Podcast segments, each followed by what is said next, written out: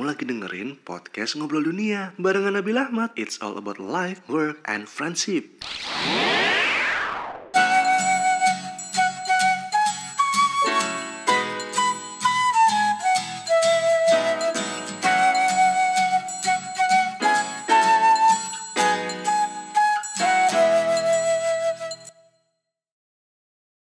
Halo, apa kabar? Balik lagi di podcast Ngobrol Dunia barengan gue Nabiel Akhmad. Dan ya, beberapa minggu gue udah libur, gak posting, gak publish beberapa episode. Dan sebenarnya gue punya stok, cuma belum gue naikin aja gitu ya. Dan buat teman-teman yang lagi dengerin di episode kali ini, ya kali ini gue ngajakin uh, temen buat ngobrol di edisi kali ini, yaitu Kak Terry. Jadi Kak Terry ini adalah seorang tarot reader, sekaligus seorang blogger. Tapi sebelumnya dia adalah seorang uh, graphic designer gitu ya.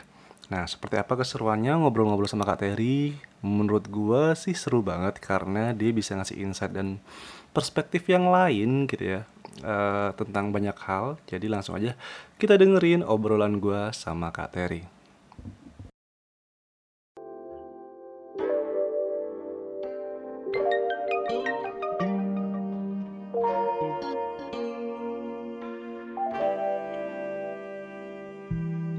Kak Ter, kan gue mau ngajak Kak Ter mau podcastan nih. Ini gue record sih, by the way deh.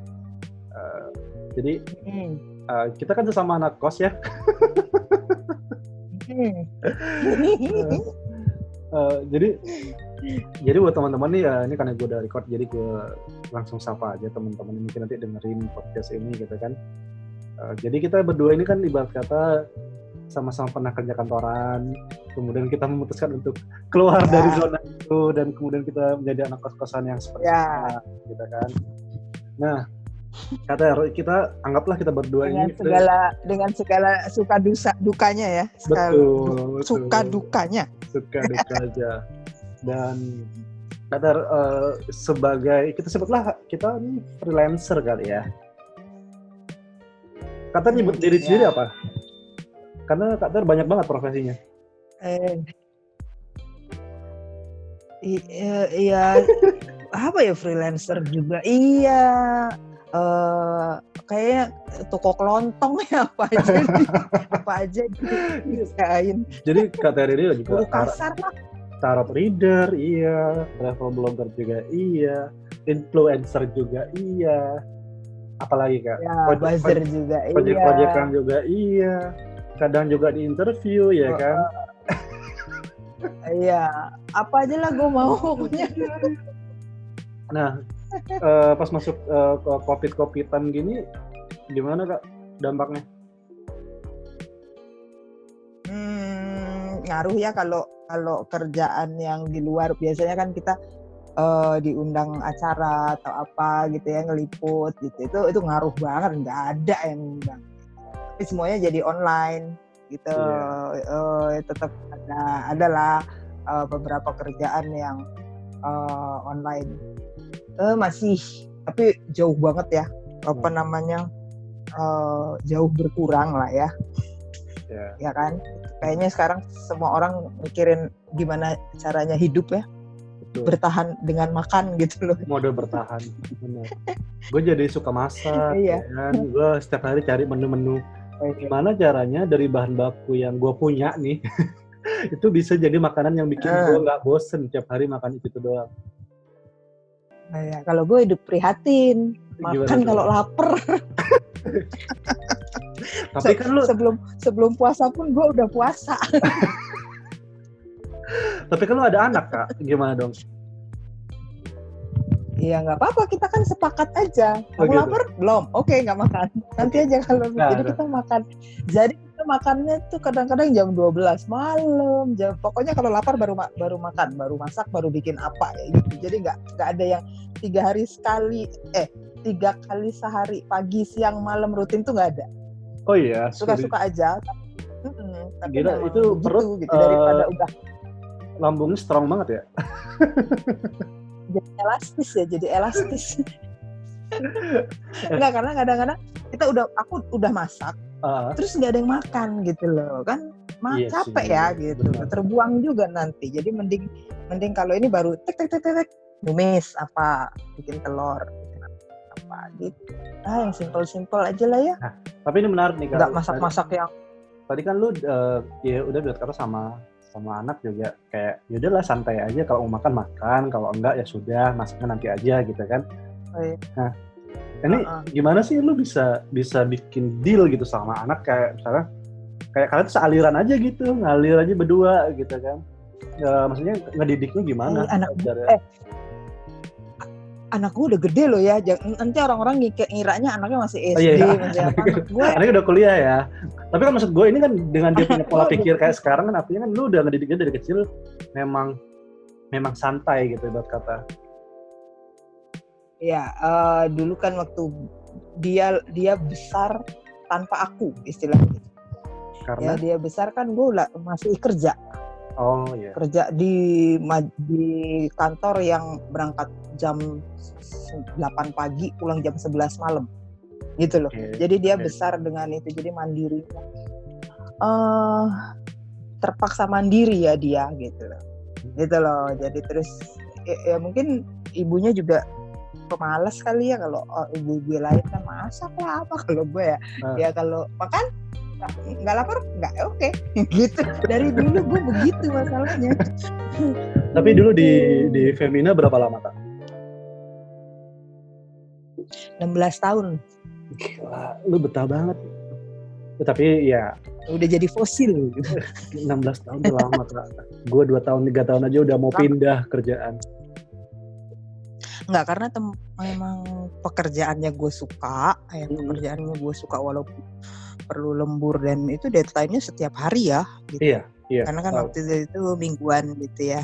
Hmm. Itu deadline-nya setiap hari terus. Tapi lingkungan kerjanya enak, enggak ada sikut-sikutan sih, kekeluargaan kayak gitu. Jadinya pas waktu keluar dari Femina aja gue tuh mikirnya gini, kawan gue siapa ya di luar Femina? Ntar gue keluar dari pekerjaan, dari kantor ini gue mainnya sama siapa gitu. Saking lo mendarah dagingnya hidupnya di Femina. Iya, saking ya temennya di situ lagi, di teman situ lagi, di situ lagi gitu. Nah, dulu, itu kadang-kadang dulu sebagai apa? Sebagai apa? Apa? Artistik. Artistik. Staff artistik. Berarti ngedesain. Uh, dis- iya, grafis desain. Digital. Gitu.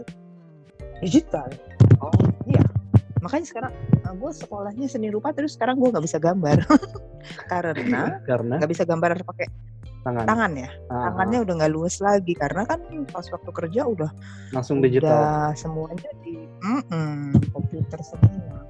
Gitu. Nah. nah, kenapa lu setelah lulus, eh, lulus setelah keluar dari Femina nggak ngelanjutin sebagai desainer, desain grafis? Gue keluarnya juga gara-gara gue pengen jalan-jalan. Ini ya alasannya sangat a, sangat A B G sekali ya alasannya. uh, iya, tapi gini, tapi yeah. gue ke, alasan keluar itu karena pertama kali kan yang pergi ke ke Maluku. Oke. Okay. Itu perjalanan perjalanan ke timur pertama paling jauh lah gitu. Okay. Pakai nabung, pakai apa ya. Terus pergilah ke Banda Naira. Pas sampai sana gue bilang, ya Allah langitnya biru banget. Okay. Langitnya biru banget, lautnya bagus banget. Terus gue coba mikir, kalau gue di kantor terus kapan gue jalan-jalannya ya gitu. Yeah. Ngandalin cuti, ngandalin apa. Akhirnya pas waktu balik udah udah hilang tuh keinginan untuk nge-layout dan lain sebagainya. Oke. Okay. Resign dua minggu, dua minggu sesudah pulang oh, dari Maluku. J- jadi lu waktu ke Maluku itu belum resign ya? Belum. Oh. Belum resign. Oke. Okay. Belum resign. Tapi terus sesudah itu baru resign. Iya, dua minggu. Ya terus alasannya gitu, saya mau jalan-jalan. Nah, pas waktu gue udah keluar, terus gue bilang goblok ya, terus gue jalan-jalan pakai apa? Gak punya duit. Dipikir belakangan. Pikirnya belakangan. Terus akhirnya lu keluar. Akhirnya kerjaan selanjutnya ngapain dong? Kan itu cuma impulsif ya gue bilang ya.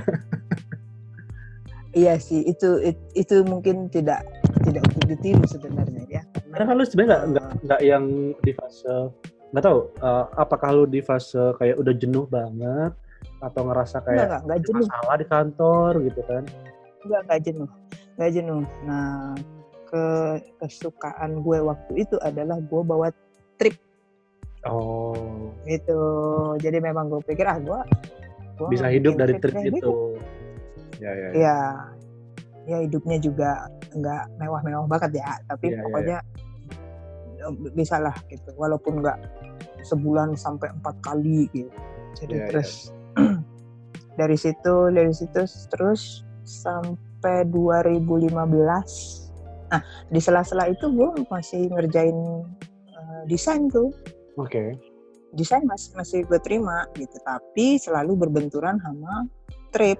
Gitu, jadi kadang-kadang kan nggak bisa dong, kalau desain kan ada deadline-nya, hmm. kita nggak bisa main-main nih, uh, walaupun orangnya bilang, bawa aja lu sambil trip, oh nggak bisa, gue bilang, kalau gue trip ya trip, fokusnya uh, yeah, bawa yeah. orang, karena mobile gak juga mungkin. Kan, Mm-mm. nah itu, akhirnya terus kayaknya orang-orang makin males ngasih kerjaan ke gue tuh. berarti, ya, kan? berarti klien lo itu tuh doang kak. Ember.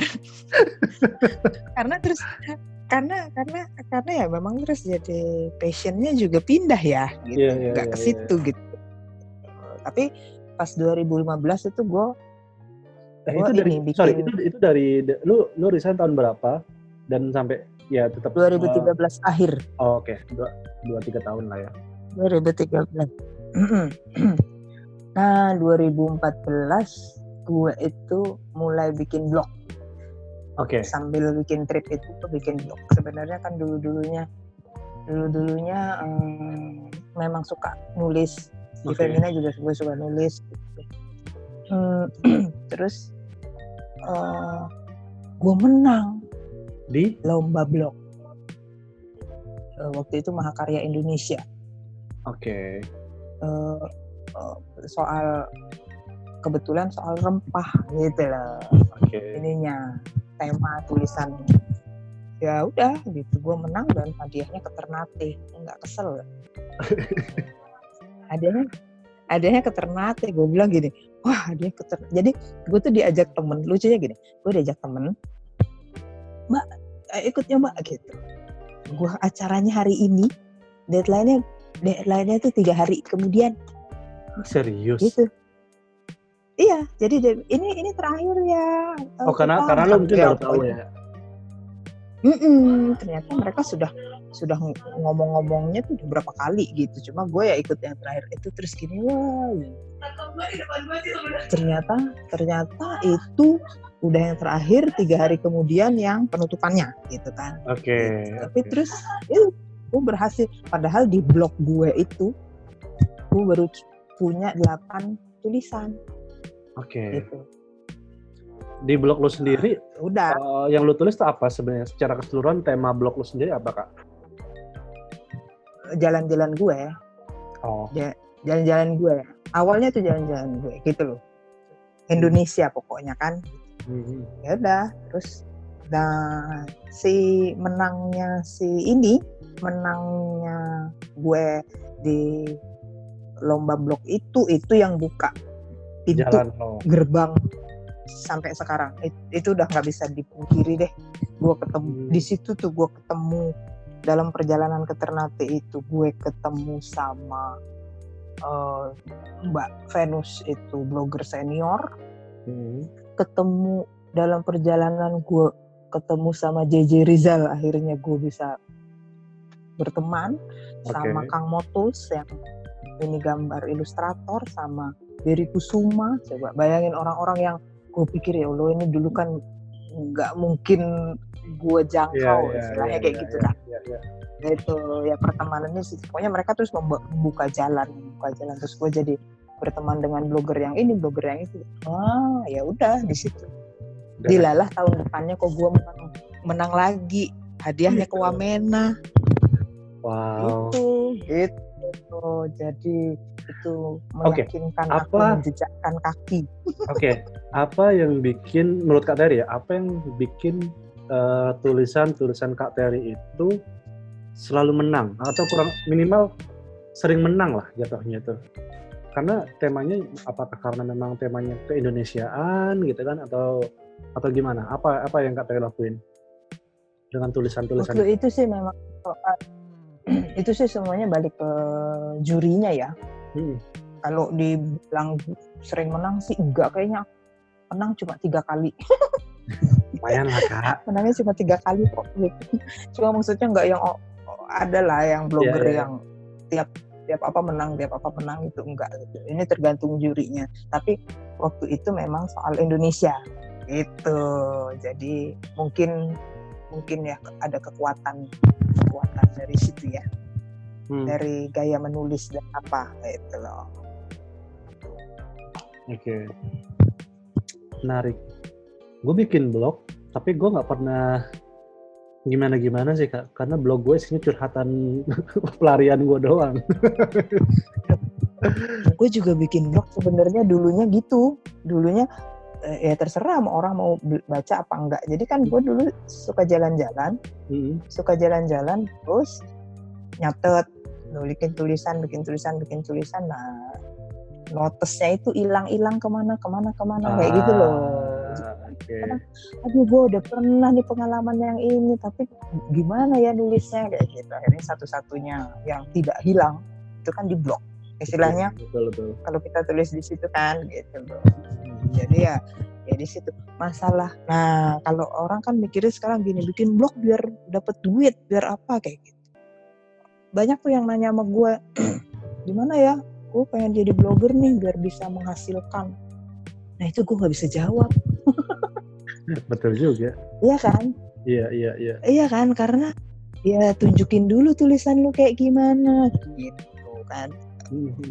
Uh, klien kan juga ngelihat tuh tulisannya uh, isinya bermutu apa enggak kayak gitu. Kalau emang emang klien membutuhkan membutuhkan soal apa ya, kalau lu isinya enggak begitu ya, mereka juga enggak akan ambil kan. Ya gitu.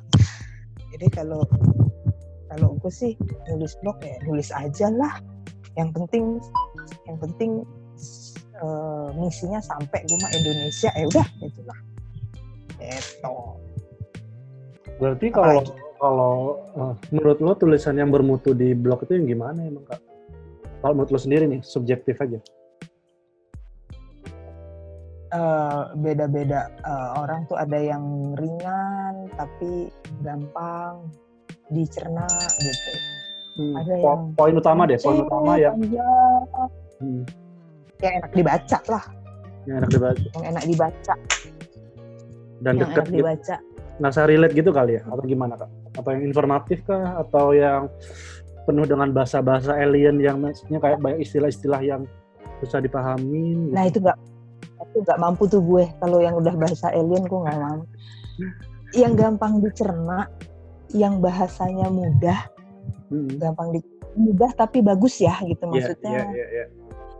Kalau udah yang tulisannya disingkat-singkat-singkat, enggak deh lepas deh kok, enggak mau baca itu yang nya diganti X yang apa, aduh itu alay apalah segala macam. Udah, le- udah, le- udah lewat kali masanya. uh, iya dan uh, enggak gitu juga, itu juga enggak. Gue sih men, men dengar dari beberapa teman blogger senior yang pernah jadi itu, jadi apa namanya, jadi juri-juri kayak gitu. Oh itu kelar itu kalau kayak gitu, jangan ngarep menang katanya gitu. Ya iyalah ya, yeah. Berbahasa Indonesia yang baik lah pokoknya, informatif iya gitu, hmm, bahasanya enak gitu, nggak terlalu banyak basa-basi yang apa panjang apa. Nah, pertama uh, ini nih yang yang nggak boleh lewat dari Kak Terry adalah Kak Terry suka jalan-jalan. Uh, mungkin gue bahas ya, karena menurut gue Kak Terry salah satu travel blogger kan sebenarnya. Dan ya. Pasti pertanyaannya adalah gimana rasanya, satu gimana rasanya jalan-jalan dibayarin selalu gitu misalnya. Enak. Kedua, gimana cara ngebangun network bisa seperti itu? Tadi gimana? Gimana rasanya dibayarin? Iya, dibayarin. Jangan, Jalan-jalan. jangan lihat enaknya ya. Ya makanya. Ada yang ayo, tidak. Jelasin, jelasin, jelasin enggak. Jadi gini, orang tuh mikirnya gitu, enak ya dibayarin. ya hmm. yang ngelihat tuh enak gitu, padahal padahal tidak ada yang gratis di dunia ini kan. Betul. Dibayarin, tapi sesudah itu kan kita kerja, tulis, kita kasih iya. laporan, kita motret juga, yang bikin video bikin video gitu. Otaknya tuh mikir terus gini, gitu, kontennya yang bagus apa nih itu segala macam gitu. Jadi sebenarnya kadang-kadang giliran kita uh, ini sendiri apa namanya liburan sendiri, kadang-kadang otaknya juga gitu.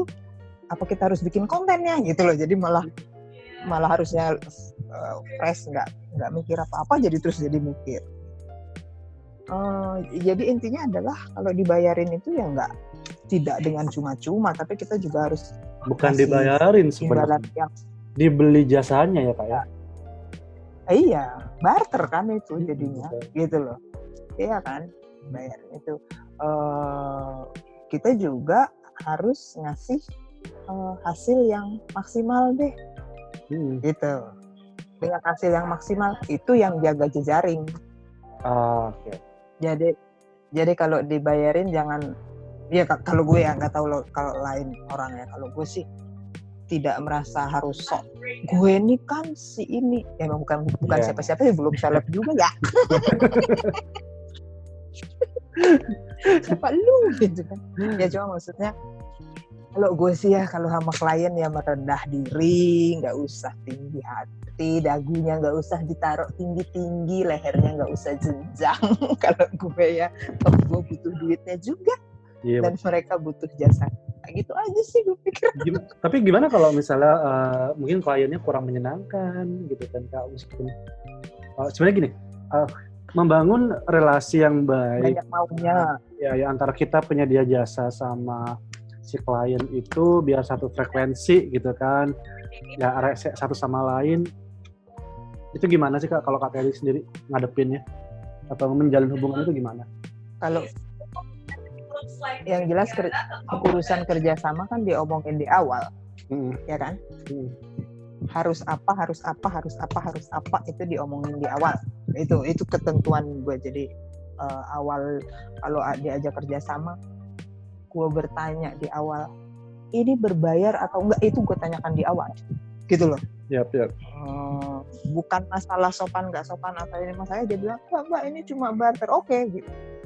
Mau masalah kita terima atau enggak ya itu masalah masing-masing orang ya. Gitu. Yep, Apakah yep. ada ada yang nggak mau berbarter, pokoknya ada yang harus dibayar, ada yang barter juga nggak apa-apa. Gitu. Gitu. Pokoknya semuanya diomongin di awal gitu. Nah. Kadang-kadang memang ada yang terus melunjak nih kliennya gitu. Melunjaknya gimana? Selama lunjakannya. Melunjaknya ternyata hmm, tadinya awalnya barter ya eh, Instagram aja ya, atau dia bilang boleh nggak nulis di blog gitu. Nah, itu kan kadang-kadang agak agak males ya, karena yeah, blog yeah. itu kan effortnya kan beda. Energi kita effortnya beda kan kayak gitu loh kadang-kadang. Nah, tapi kalau kayak gitu terus kadang-kadang mikirnya cuma gini, kedepannya kira-kira peluang untuk dapat job dari dia ada lagi nggak ya? Ah, gitu loh. Yeah. Ya kan, kalau misalnya ada, baiklah coba uh, diiyain. Kalau emang nggak mau ya bilang nggak bisa karena begini-begini-begini. Ya itu sih balik lagi ke pribadi masing-masing. Gitu. Kadang-kadang yang mereka tidak suruh pun kalau kita senang, ya kita bikinin blog, gitu loh istilahnya. Iya iya iya iya. Ya kan, uh, ini aja uh, uh, Insta Story aja, misalnya kayak gitu. Tapi ternyata lucu nih acaranya menyenangkan ini, ya masukin feed. Okay. Ya itu kan sebenarnya ini juga gitu loh. Uh, apa ya? Bumbu ya. Komplimen aja ya. Komplimen. Nah, uh, ya it, ya menjaga jejaringnya di situ. Masalah nanti dia balik lagi aja kita atau enggak ya balik lagi ke atas ya, itu rezeki-rezekian, nggak yeah. usah iri hati. Betul. Gitu loh. Kadang-kadang kan sekarang banyak yang kok dia diajak gue enggak, kok dia yeah, gue, itu yeah. udah lewat. Gue udah pernah tuh yang kayak gitu. udah gue, gue udah pernah merasakan kok gue nggak diajak, itu udah pernah. Mm-hmm. Dan orang ngomong kayak gitu juga udah pernah. Jadi sekarang gue pikir, ya gue pikir ya udah kalau nggak diajak bukan rezekinya. Bukan rezeki. Oke. Okay. Nah, uh, Kak, ini nge-lag cuy. Ah, Kak terakhir deh. Uh, eh nggak terakhir sih, dikit lagi. Kalau katanya sampai jam dua belas. Jangan, ntar kuota kuota drakornya habis kakak. Enggak, ini karena karena masa karantina ini gue butuh teman ngobrol nih sebenarnya. Iya iya, gue juga gue juga kayak aduh kayak gue butuh ngobrol banget sih. Nah Kak, jenis klien iya, yang macam apa enggak, yang lo tolak Kak? Klien, klien yang mana nih? Ini klien, soal klien apa? Apapun yang selama ini kerjasama sama lo, klien yang macam apa yang biasanya akan jadi pertimbangan lo untuk nolak tawaran kerjaan dari dia? Uh, pekerjaan yang gua rasa gua nggak mampu. Misalnya? Itu yang gua tolak. Pernah ada pengalaman kayak gitu? Gua nggak bisa. Gua nggak bisa menulis soal asuransi, soal tekno, itu gua nggak bisa. Iya. Yeah, yeah. It, itu sudah. Maksud gua mau mau gede tapi ya kalau gua nggak bisa terus juga nggak akan bisa maksimal nih nulisnya, malu-maluin nggak sih gitu? Yeah, sih yeah, gitu ya. Kayak yeah. Gitu. Jadi kadang-kadang gue nolaknya gitu, e, boleh tapi saya belum pernah nih nulis asuransi, gue bilang kayak gitu, uh, uh. gitu loh. Masalah, masalah gitu, Mas, masalah dia akhirnya nggak apa-apa mbak, ya, oke, okay, gue coba. Tapi yang penting gue udah bilang ya, gue belum uh. pernah nih. Atau gue bilang gini, nah, satu lagi adalah karena blog gue namanya blog dot negeri sendiri dot com, silakan dibaca. silakan, silakan, silakan. Itu negeri sendiri, Indonesia. Nah, kan susah nih ya menolak pekerjaan yang ada berbau-bau luar negeri gitu ya. Ah. Ya kan? Ya, ya, ya. Nah, dulu banget tuh uh, apa namanya ada Karibu Coffee. Oh, ya, Karibu ya. Coffee. Yang di mana nih? Yang di pertama kali dia launching di Senopati. Oh iya, gak tahu. Tempat nongkrong gue Kak, asik. Oh, mahal ya, mahal ya. Buat meeting doang. Nah, di situ yang yang launchingnya itu kawan gue, gitu loh. Agensinya kawan gue. Lu ini dong. Aduh, gue nggak bisa. Itu dia punya bukan bukan uh, apa kedai kopi Indonesia, gue bilang kayak gitu. Zaman dulu kan belum ada yang kopi ini kopi itu, belum ada, belum booming lah ya kopi-kopian ini. Gak bisa gue bilang. Alah, mengingat dia teman terus apa, terus gue cuma mikirnya gini, apa yang bisa gue angkat? Gue nanya gini, uh, berapa banyak kopi di kopi Indonesia yang dipakai? Gitu. Hmm. Terus jawabannya adalah paling cuma delapan persen, ya nggak apa-apa, tapi itu udah bisa gue jadi benang merahnya bahwa kopi Indonesia dipakai di situ. Nah gitu loh. Oke. Okay. Nah kan, gitu. Sekali lagi pernah ada yang gue ditawarin tiga hari, mau nggak jalan mbak? Tiga hari, dua malam, meliput uh, rumah sakit. Iya. Yeah. Terus nanti kita keliling-keliling, none none none none none. Terus bayarannya tujuh digit, ya kan? Aku nggak bisa karena ke Singapura, aku nggak bisa menarik benang merahnya apa tuh. Akhirnya gue nolak ya, nolaknya tuh sampai tiga hari gue nyesel itu nolak apa bener nggak ya gue nolak, gitu loh. Cuma cuma terus gue berprinsip, oh nggak, tetap tetap masih masih ada di, masih tetap Indonesia. Tapi akhirnya gue gue membuat satu apa bab di blog gue bahwa oh kalau yang lain negeri sendiri, bab yang ini negeri orang. Gue tulis gitu. Jadi hal-hal yang hal-hal yang berhubungan dengan negara orang gue akan masukin ke situ. Jadi gue nggak salah. Gitu. Karena follower gue kadang-kadang ribut juga kok ini kok ya? Itu gitu. Kritis. Gitu. Ya, itulah gitu. Dunia persilatan. Dunia persilatan.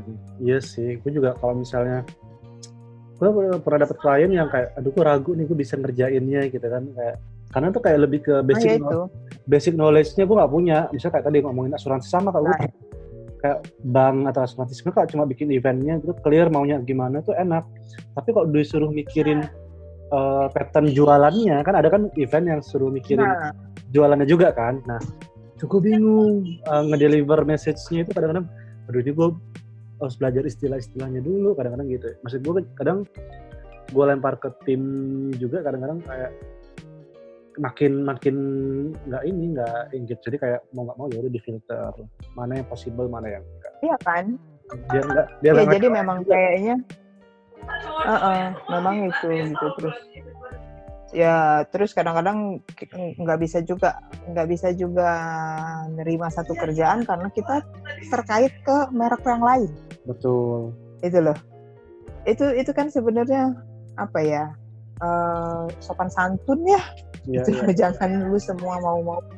Kalau isi ini jedanya berapa lama nih? Kalau udah kelar ya udah, misalnya jedanya dua minggu, udah uh, ininya kampanyenya cuma dua minggu ya udah gitu. Tapi kalau dalam uh, masih dalam minggu yang sama gitu kan, wah nggak nggak nggak etis ya kayaknya ya. Gitu.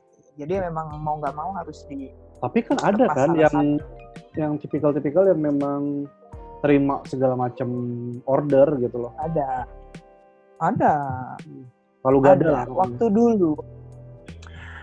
Yang lucu adalah waktu dulu tuh uh, pernah bikin, pernah diminta bantuan sama K A I. Mereka hmm. bikin bikin ngopi bareng K A I sama Komunitas Kopi Indonesia Nusantara. Itu uh, mereka bikin Uh, event sama K A I, jadi baristanya ikut dalam kereta. Oke. Okay. Naik kereta ya. Terus gue disuruh mencari sekitar sepuluh deh, sepuluh orang blogger, vlogger. Pasang dong iklannya tuh di grup. Butuh travel blogger, tahan banting. Ini, ini, ini. Terus? Yang mendaftar dua ratus tiga puluh enam. Okay. Dan semua mengaku travel blogger, padahal pas waktu dilihat kan, wow ini bukan, oh ini travel, eh, eh ini yeah, yeah. moms nih, ini, oh ini biasanya kesehatan, tapi nggak semua mengaku mereka travel blogger. Jadi kan kadang-kadang, wah kalau main cabut-cabut-cabut aja nggak bisa ya gitu, kita bertanggung jawab sama si, si komunitas ini. Kopinya nih, ke klien nih, ya gitu-gitu. Itu nah, kalau makanya banyak yang yang apapun dilakukan, butuh blogger kesehatan menjadi blogger kesehatan, butuh blogger eh, travel blogger blogger gitu. Kak beda nggak sih? Iya nggak masuk tuh beauty blogger. Kenapa? Mau jadi beauty blogger nggak beauty? yang, yang penting kan hafal merek-merek ini, merek-merek makeupnya. Gak juga. Oh enggak ya? Ya, Kak, tapi ada nggak sih beda, uh, maksud gue, uh, beda nggak sih antara blogger, kayak penulis gitu ya, penulis lepas dan blogger gitu, dengan kontributor di media kayak majalah, kayak di ya media-media uh, massa kayak gitu, itu maksud gue? Ada, ada ada aliran sendiri atau lu sebagai blogger pun masih bisa jadi kontributor juga gitu atau gimana? Masih masih masih bisa masih bisa jadi de, de, jadi kontributor di mana-mana masih bisa. Kalau di media itu kan tergantung cara penulisan biasanya, okay. Gitu loh. Lu mau di Kompas, mau di Femina, Bapak Ayah Bunda, nggak ya harus ngikutin cara penulisan mereka, gitu loh. Sementara kalau di gaya blog, bahasa ya, iya gaya bahasa. Kalau di blog masuk suka kita ya, ini blog kita cara penulisannya hmm. ya seperti ini. Kalau nulisnya gue ya gue, lu lu kayak gitu loh. Kalau di Kompas nggak mungkin di, boleh hmm. deh. Pasti aku, saya, anda, kayak gitu-gitu kan. Ya, ya, ya, Dari kayak gitu. Jadi bisa kemungkinannya bisa. Nah kalau jadi kontributor gitu, memulainya gimana? Mengajukan artikel yang pernah ditulis, portofolio gitu atau gimana? ya biasa uh, biasanya udah ada tulisannya, terus ngajuin ke mereka, nanti mereka yang uh, setuju atau enggak. Kurasi ya. Gitu. Nah, uh, tapi beda-beda juga ya, ada yang tiba-tiba disuruh nulis, gitu. Nulis ya, gitu.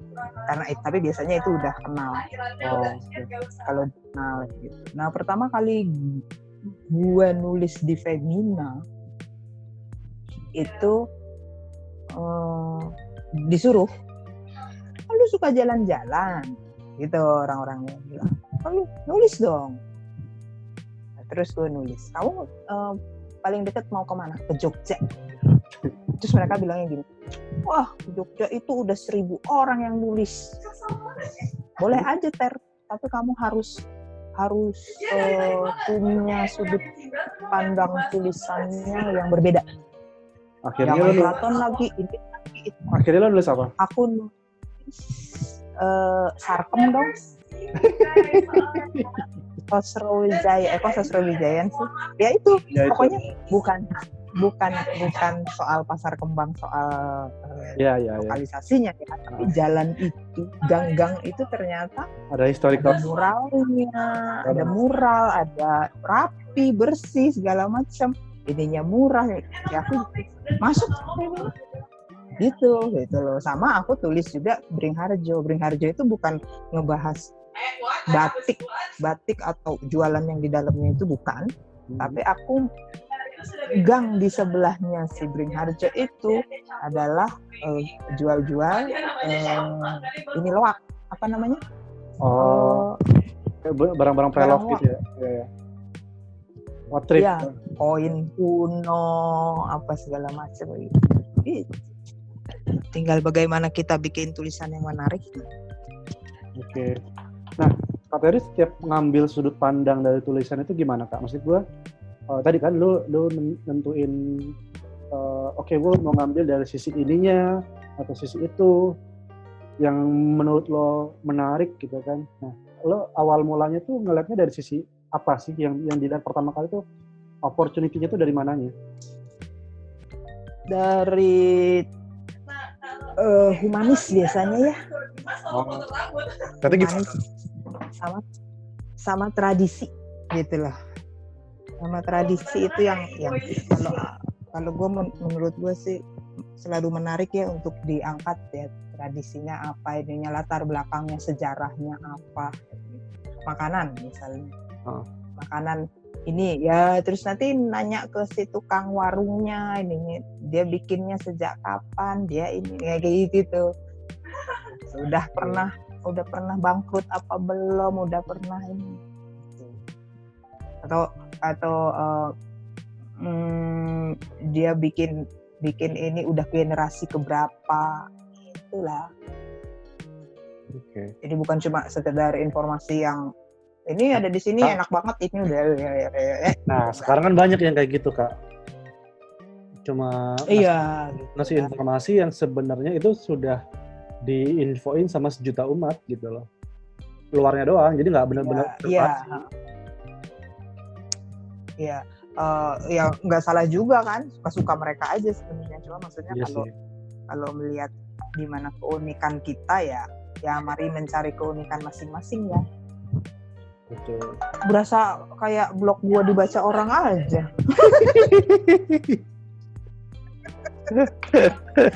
Kalau gue pikir pokoknya bikin blog kan bisa buat anak cucu ya, dilihat-lihat ya. Tapi blog, pembaca blog lu pertama kali siapa Kak? Inner circle atau orang lain? Inner circle kayaknya. Teman-teman sendiri ya. Lu lu tawar-tawarin. Ya baca dong, baca dong gitu. Gue cuma bilang, eh aku, gue cuma, gue udah punya blog gitu. Uh, ya, ya udah gitu doang.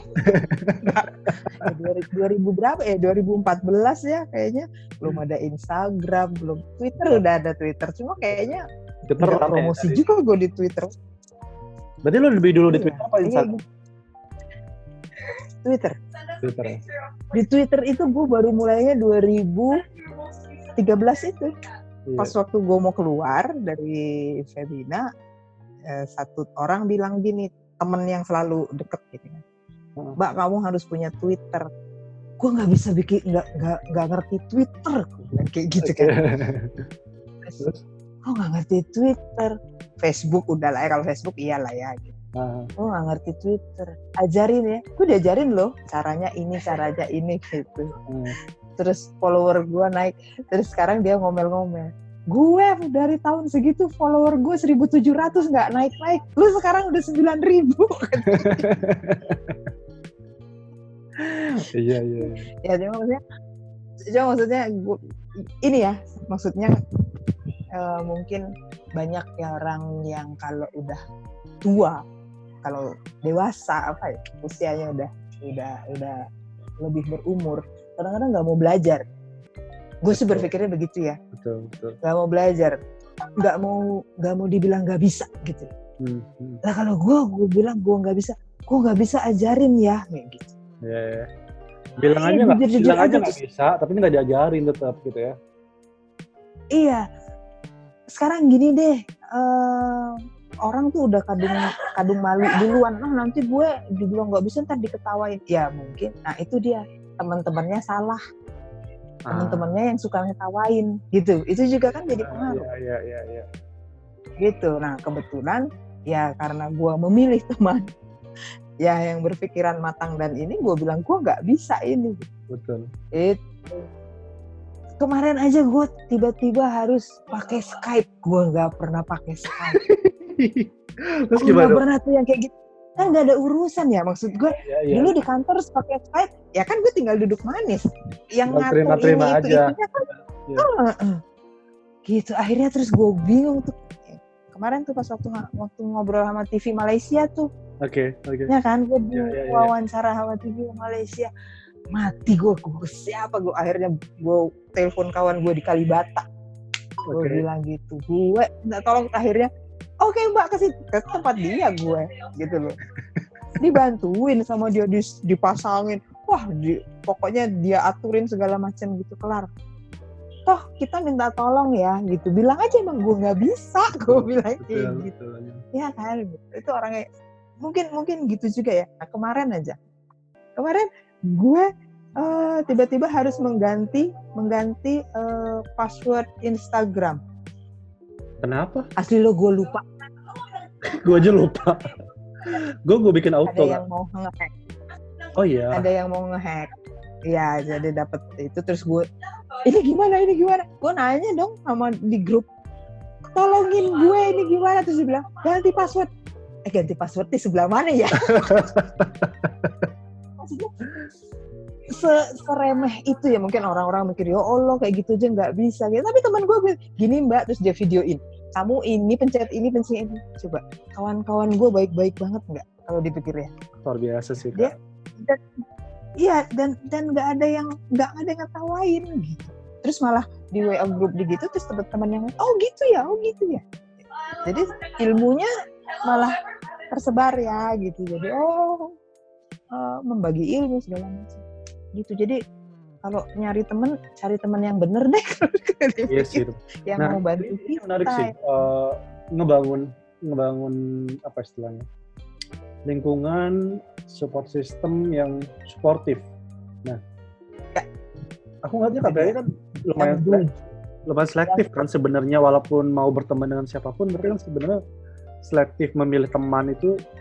Maksud gue apakah emang ya. Dari dulu atau baru belakangan-belakangan ini?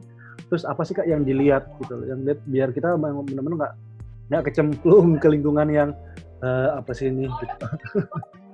Ya kalau dari dulu udah selektifnya gini, lo ber- nggak selektif juga ya. Waktu S M A aku berteman dengan pemadat. Pemadat apaan? Tapi kan uh, candu. Oh oke okay, oke. Okay. Uh, narkoba. Iya yeah, iya. Yeah. Pas kuliah juga gitu, cuma problemnya adalah aku tahu man, gini, uh, kita harus tahu mana yang benar, mana yang enggak, okay. Ya kan? Mana yang berteman yang oke, okay, kita berteman sampai sini ya. Lu kalau udah mulai mempengaruhi yang jelek-jelek, udah nggak usah ya. Gitu. Jadi, jadi temenku kuliah S M A itu ngeganja segala macam, ya aku nggak ikut ngeganja gitu. Ya dia ngeganja depan, gue numpang ngegelek ya ter di depan. di depan, di teras rumah gue gitu. Ya terus bokap gue cuma bilang, siapa tuh? Si ini, oke okay, gitu. Bokap gue tahu dia mau gini, cuma maksudnya sampai segitu. Jadi bokap gue juga nggak nggak bilang kamu nggak usah kawan, nggak bisa, nggak usah kawanan sama itu, nggak juga. Jadi memang diajarkan untuk memilih ya, gitu loh. Hmm. Mana yang baik, mana yang enggak. Dari dulu. Tapi makin kayaknya makin tua, kita akan makin memilih orang. Mana yang mana yang enak, mana yang enggak, mana yang gitu, mana yang uh, kalau baik sama semua orang, baik sama semua orang ya. Tapi apakah orang ini menjadi teman yang curhat? Hmm. Teman yang ya kan, yang lebih betul, itu betul. Atau cuma yang temannya, eh ya baik, ini ini apa kabar, ini rumah di mana ya, cuma sekedar itu. Gitu. Sama kalau nyari teman yang tulus ya, yang nggak usah pakai tipu-tipu. Penting itu Kak, itu penting. Iya kan, yang terus terus ngaku-ngaku ini, ngaku-ngaku itu, ngaku ini segala macam. Aduh capek ya hidup ini ya, ya kayak. Kayak itu gue yeah, terakhir yeah, lah yeah, yeah, yeah, di Instagram yeah, yeah. gue terakhir itu gitu loh yeah, yang yeah, mau yeah. ngaku diakui bahwa ini ternyata oh bukan itu, aku bikin kue nih segala macam, nah kuenya beli. Nah, kalau gue kan mending nggak bisa bikin kue, gue bikin oh. kue beli, nggak bisa, gue bikin cireng gosong nih, mending gitu ya. Goreng cireng gosong, goreng ini nggak usah mengada-ada gitu. Hidup tuh nggak sempurna gitu loh istilahnya kan. Ya, ya, ya. Jadi itu itu teman-teman ya, nyari teman yang sama-sama dewasa tuh susah.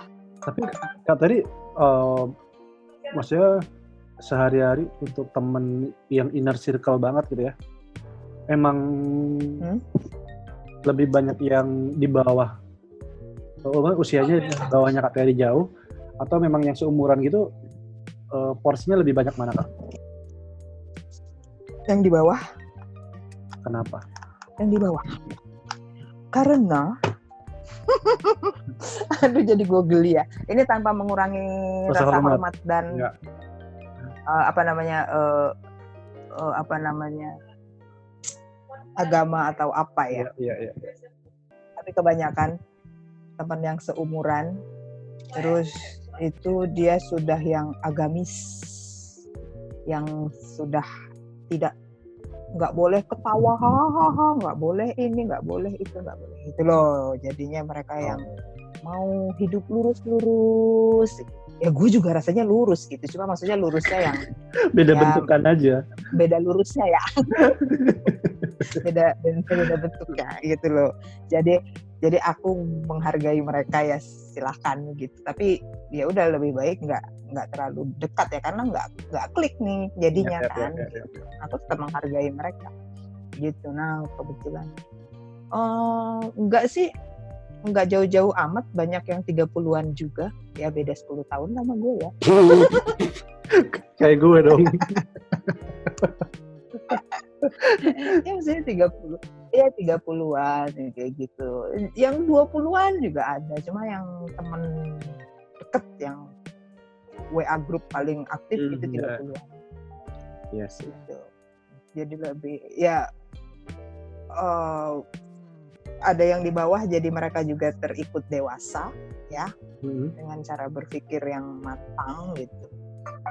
Ya kebetulan dan lintas bidang ya, yang gue suka tuh adalah lintas bidang, jadi gue bisa belajar itu. Itu menyenangkan sih. Kadang-kadang nggak mau, iya nggak nggak mau nggak mau nyoba punya memperluas pertemanan gitu loh.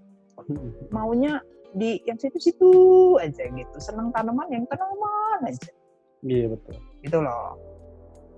Sekarang temanku ada tukang kopi ada.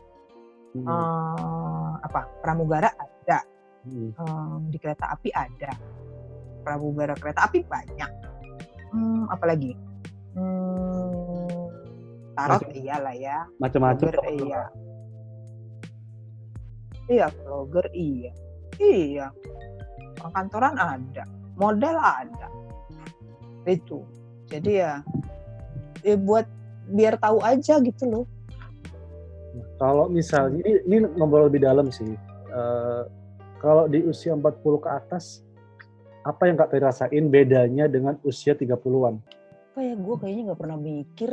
Iya karena lo temennya muda-muda gitu, maksud gue apa apa lo nggak pernah kepikiran udah selintas apa gitu Kak? Kalau oh ternyata gue udah segini ya umurnya gitu, gue masih ngerasa kayak gitulah. Iya tapi kalau yang life begin forty itu benar karena gue mulai berubahnya kan setelah keluar dari Vietnam empat puluhan. Oh iya benar. Itu berasa banget. Oh terus gini terus gini yang terus kita pikir nggak akan punya temen ternyata malah jadi wah temennya banyak makan macem-macem dan lain sebagainya gitu. Jadi gue pikir oh oh ini ini ada pengalaman baru ya, hidup gue berwarna di sini gitu malahan. Atau ada nggak uh, satu hal yang Kak Terry sesalin yang ada tapi gue nggak bisa bilang. Oh iya ya. Maksudnya tapi... Tapi, uh, tapi itu ada mempengar- berhubungan asumsi. dengan ya, berhubungan dengan usia gitu nggak Kak? Maksudnya kayak uh, oh nggak nggak bukan ini ini soal pengalaman hidup. Uh. Kalau usia gue sih enggak, gue cuma kalau ditanya belum kesampaian tuh kaya raya melintir belum pernah. Kayak kaya itu cita-cita abadi lo deh Kak, di mana-mana lo ngomong gitu. Cara yang belum terima, gue udah gak usah mikirin duit gitu ya, gak usah mikirin apa gitu, gue kemana, terus duitnya ngalir-ngalir gitu. Uh, top up flash gitu ya, gak usah isi GoPay. Iya, gak usah mikir, ah kuota gue habis. Kuota iya benar. Iya, iya, iya. Karena kalau dipikir-pikir kita tuh pengen kaya tuh sebenarnya sederhana, bukan pengen belanja hedon gitu. Kita coba pengen kebutuhan dasar kita terpenuhi, isi pulsa, isi flash, beli makanan, hmm. bisa beli M C D gitu. Ya, terus aku nggak mikir. Ya terus nggak usah mikir saldonya ya gitu. Nggak usah mikir saldo udah kurang tidak berapa. Gitu. Ya, karena ya, karena ya, kayak ya, hidupnya udah seperti bola. Aduh manusia ya. tapi tapi um, kalau dibilang apakah men, di empat puluh menjadi dewasa? Balik lagi ke orangnya. Balik lagi ke orangnya. Karena enggak enggak semuanya. Enggak semua orang, enggak semua orang kayak gitu. Karena kadang-kadang uh, menjadi bukan gue menjadi bijaksana banget di sini ya. Nah, sebenarnya pengalaman hidup, cara dia dididik, pengalaman hidup, uh, penderitaan itu semua kan ngaruh ya. Betul. Itu jadi pelajaran. Apakah dia dia Uh, uh, mengambil mengambil semua apa kesulitan hidupnya jadi pelajaran atau apa? Terus, ya ya dari situ. Kalau makanya kalau dibilang dibilang orang tua bilang orang tua banyak makan asam garam ya benar. Kalau kebanyakan garam doang, emang begitu Kak. eh, eh, asam asam garam dan Coca-Cola.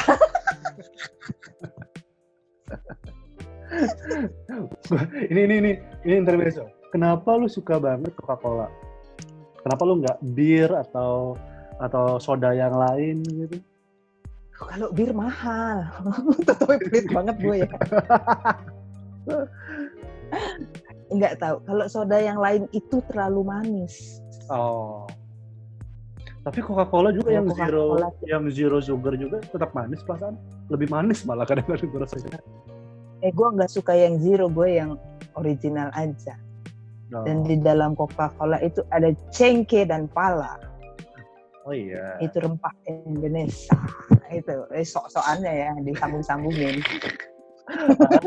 Tetap aja soda ya. Iya tapi tapi. Uh, eh, eh, eh, karena karena kan orang bilang banyak minum banyak minum banyak minum kalau haus banyak minum gitu hmm. gitu loh. Gue kalau banyak minum air putih nggak kelar kelar hausnya. Kebanyakan minum air putih gue pipis pipis melulu gitu loh. Berhentinya cuma kalau pakai si Coca-Cola itu glek glek glek glek kelar hausnya kelar nggak huh? pipis pipis sudah itu. Dan cobalah minum kalau lagi hari panas. Iklan ya, iklan ya.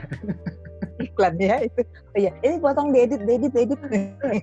Enggak, gue biarin.